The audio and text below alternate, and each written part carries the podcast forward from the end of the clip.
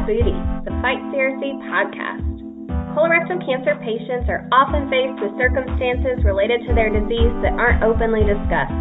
In Tabootie, the Fight CRC podcast, we delve into those topics that are sometimes considered controversial, trending, or just plain interesting. Listen in as we talk to experts, patients, and caregivers who provide accurate, real, and practical information for cancer survivors.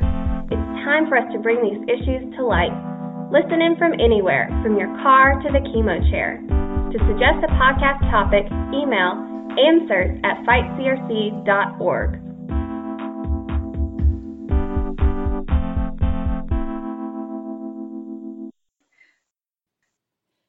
Hello, this is Sharon with Fight Colorectal Cancer. In early 2017, the movie Bastards is coming out on the big screen, and based on the two minute preview, you learn that in the movie, a main character goes to medical school and becomes a GI doctor because he believes his father had passed away when he was a baby due to colon cancer. However, it turns out that their dad didn't die of colorectal cancer, that in fact, the mother isn't quite sure who their father was. So, after watching this preview, it brought up an interesting thought as it relates to family history. We often talk about discussing family history not only in the month of November, which is Family Health History Month, but all year long. On today's podcast, Andy Dwyer, the Director of Health Promotion here at Fight CRC, talks with Leeson, Denver based genetic counselor, about weighing benefits and risks for those with an incomplete knowledge of their family health history. I'm, I'm Andy Dwyer with Fight Colorectal Cancer and the University of Colorado Cancer Center. So, Leeson, welcome. Uh, tell us a little bit about yourself, Leeson having me, Andy. Uh, I've been here at the University of Colorado Cancer Center since 1999 and have um, been exclusively working with individuals and families who may be at risk for inherited cancer syndromes or at higher risk. So it's a pleasure to be here talking about this topic. And for those of you um, joining in who want to know a little more about family history and genetic counseling, um, doc, or actually Leeson and uh, Lisa Koo actually re- recorded a special series or a special session in 2015. So you can check that out at the Fight CRC website. So, Leeson, um, one of the things that's happening right now is we're getting a lot of questions uh, based on some media pieces as well as some things that are happening within co- pop culture um, to really kind of understand the implication of genetic testing and genetic counseling with this whole idea um, that if you have certain, some information, you can still do something with um, making some prediction about cancer risk or being able to say something about someone's genetic and familial history. Um, but I think this particularly comes up um, in the questions that also survivors have based on what they may or may not know about their families.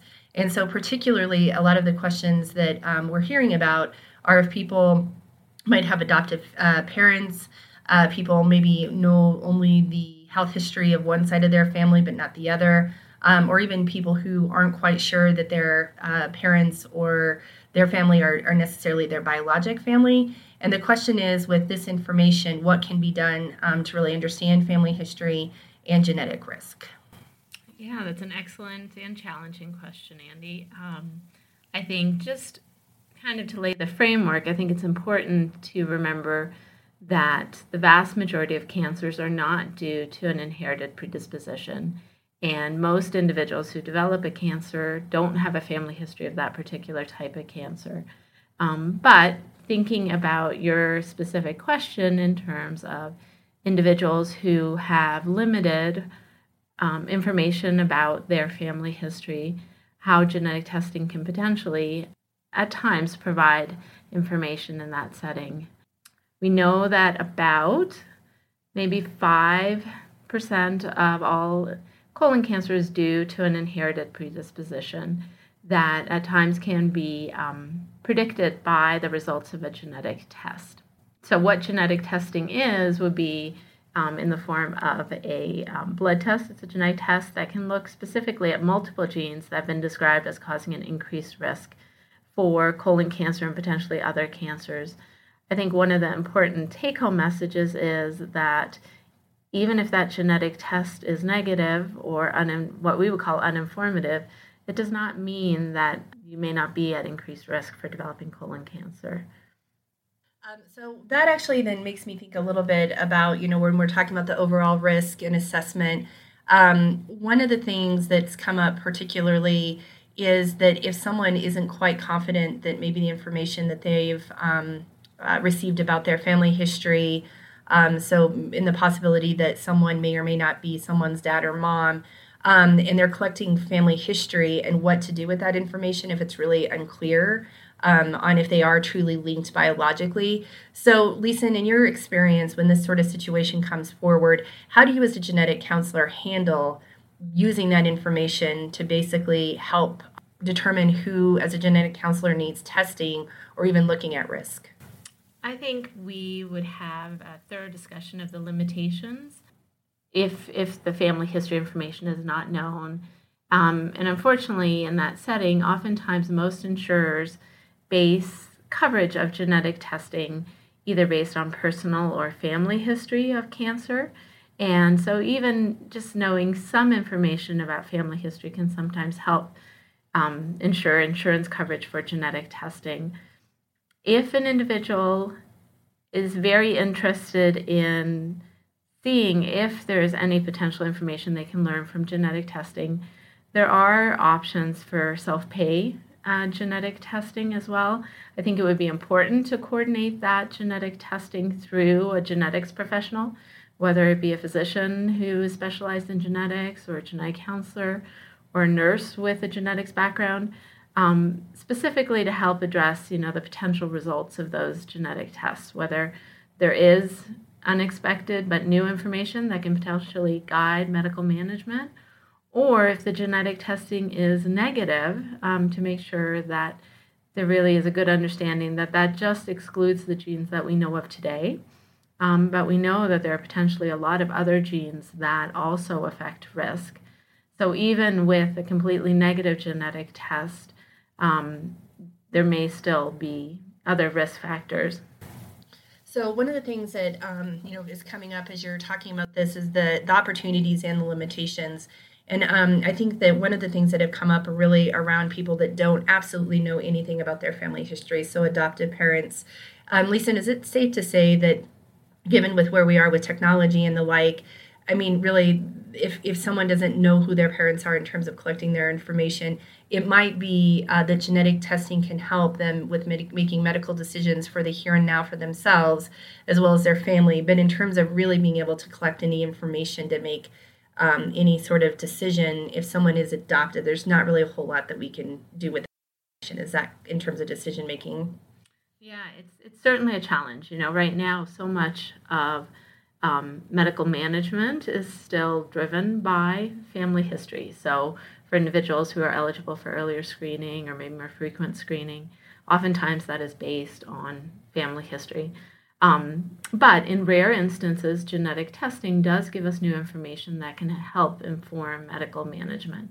Um, but I do want to point out that that you know not knowing anything about family history and then doing genetic testing, the likelihood of identifying one of these very very rare inherited cancer syndromes is very small. So um, it's one of those situations where you're weighing those two things. What is the likelihood of finding this very rare um, condition that could significantly impact medical management versus you know the other side of that which is it is exceedingly unlikely or is exceedingly likely that genetic testing would be negative or uninformative um, because these are such rare conditions and in that situation no medical management would change so you're weighing something that it would be very, very rare but could have significant medical management impact versus the much more likely scenario that then, you know, nothing would change based on that information.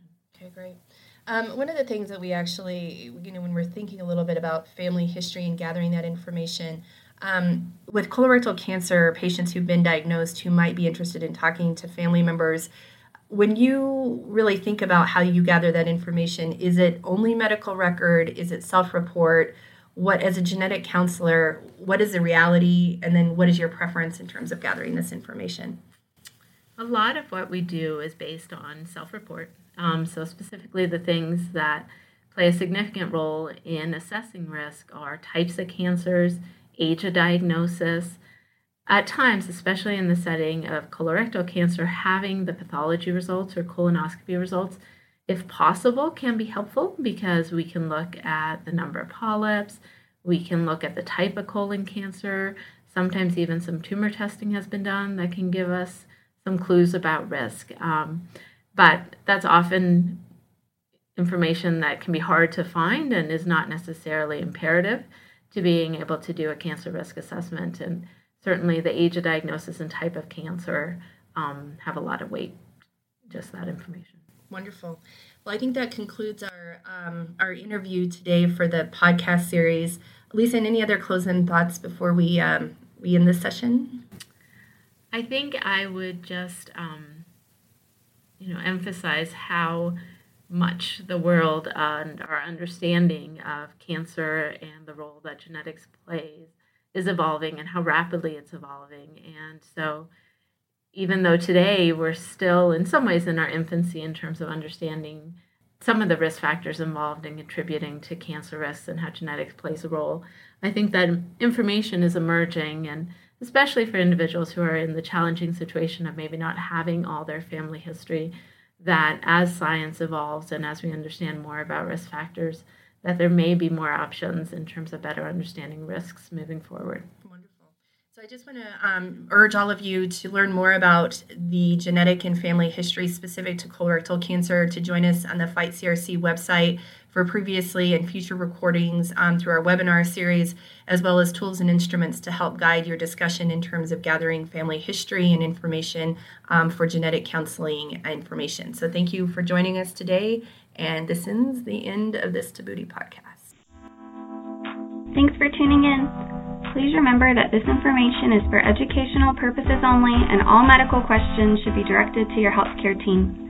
For more resources, visit us on the web at fightcolorectalcancer.org.